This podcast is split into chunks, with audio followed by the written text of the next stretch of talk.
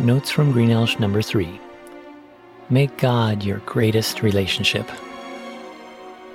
Just a heads up that this particular entry is written to young women, but young men might get something out of it also. Do you feel like you're at a crossroad in life? You need to see clearly as you proceed. I'm convinced that drawing close to God is the absolute best way to do that. But you may be bombarded with other relationships which could distract you from that. I know it can be a struggle. I have two teenage daughters. I have an adopted teenage sister and two other adopted sisters who used to be teenagers. I also have six nieces in their teens. But don't settle for less than God has for you.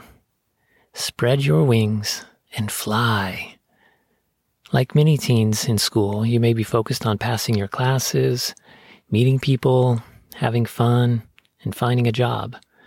Those are all good things. Along the way, just be sure to guard your heart. The desire to feel special and wanted, to love and be loved, to feel secure and content, to seek adventure, to have a future and a hope, aren't found in various boyfriends or any other pursuit. Don't let anything sidetrack you from the premier thing, which is loving God. Who you hang out with and what you do should be moving you closer to God and not farther. He's the one I have been humbly trying to show you. Pointing you toward cultivating a relationship with Him is the ultimate gift I can offer. I just came across a book today that could be helpful. Really, it was just like an hour ago. The title is Escaping the Vampire by Kimberly Powers.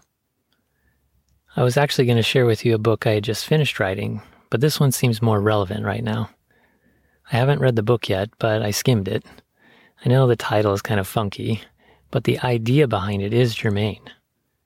If I was able to sign the electronic book for you, I'd write, quote, Jesus is the greatest wind beneath your wings. Learn to fly with him. I pray he becomes your closest friend and dearest love. Only then will you experience the abundant life your heart longs for, now and forever. End quote. If you're interested, I hope you get a chance to read the book. If not, no problem.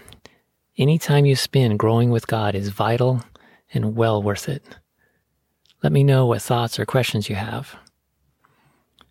Here's an intro to the book from the publisher. Quote, Kimberly Powers knows that at the core of every young woman's heart is a longing to be truly, madly, deeply loved.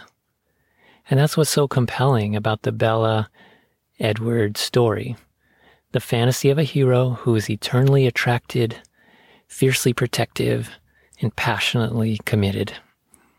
Powers taps into this, using the vampire illusion to help girls explore what it is about the story that has captured their hearts.